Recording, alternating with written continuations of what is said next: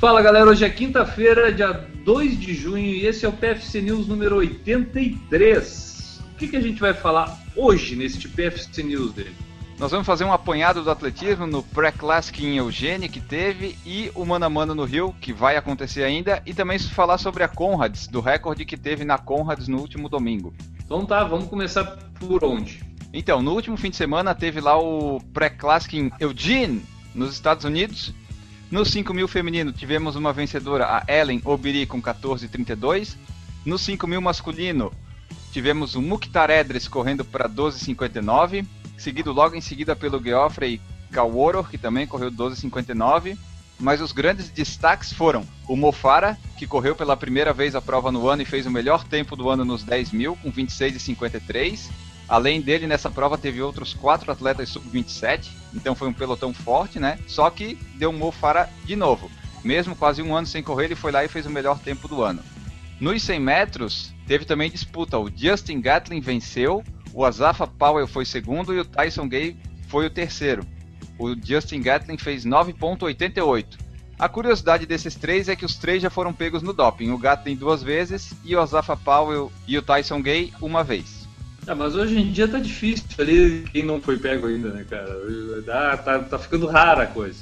É mais fácil tu se perguntar quantas vezes foi pego no doping. Ah, eu fui 1, eu fui 3, eu fui 4, eu pedi música no Fantástico e assim por diante, né?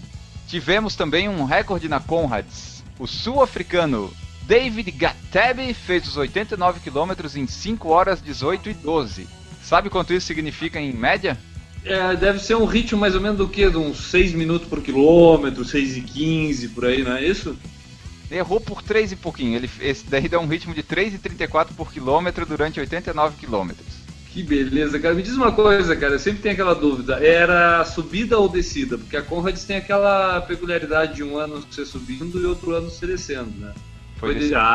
Facilita. Em descida eu acho que até Newton fazia isso, 89 km com 3,30 por quilômetro.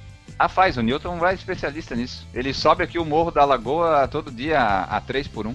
E por último, o que a gente tem para falar? O que é esse desafio mano a mano no Rio de Janeiro que aconteceu? Que acontece, vai acontecer no próximo domingo. Pra tu ver que eu não tenho a mínima ideia do que é o desafio mano a mano. Isso, esse desafio é aquele que, se você lembrar bem, nos últimos 3 anos teve o Bolt lá em Copacabana ou em qualquer lugar do Rio de Janeiro correndo numa pista, sabe? Sei. Esse ano o Bolt não vem, mas vem, por exemplo, a Carmelita Jeter, que tem medalhas de ouro em mundiais e Olimpíadas. Ao lado dela vai estar a Cleo Van Buren, também dos Estados Unidos, e a brasileira Rosângela dos Santos, campeã da disputa em 2014. Além disso, nos 100 metros masculinos vai ter o Justin Gatlin, de quem a gente falou logo em cima, que vai estar ali dia 5 de junho, no próximo domingo, participando, e também o Alan Fonteles, que é do esporte paralímpico brasileiro.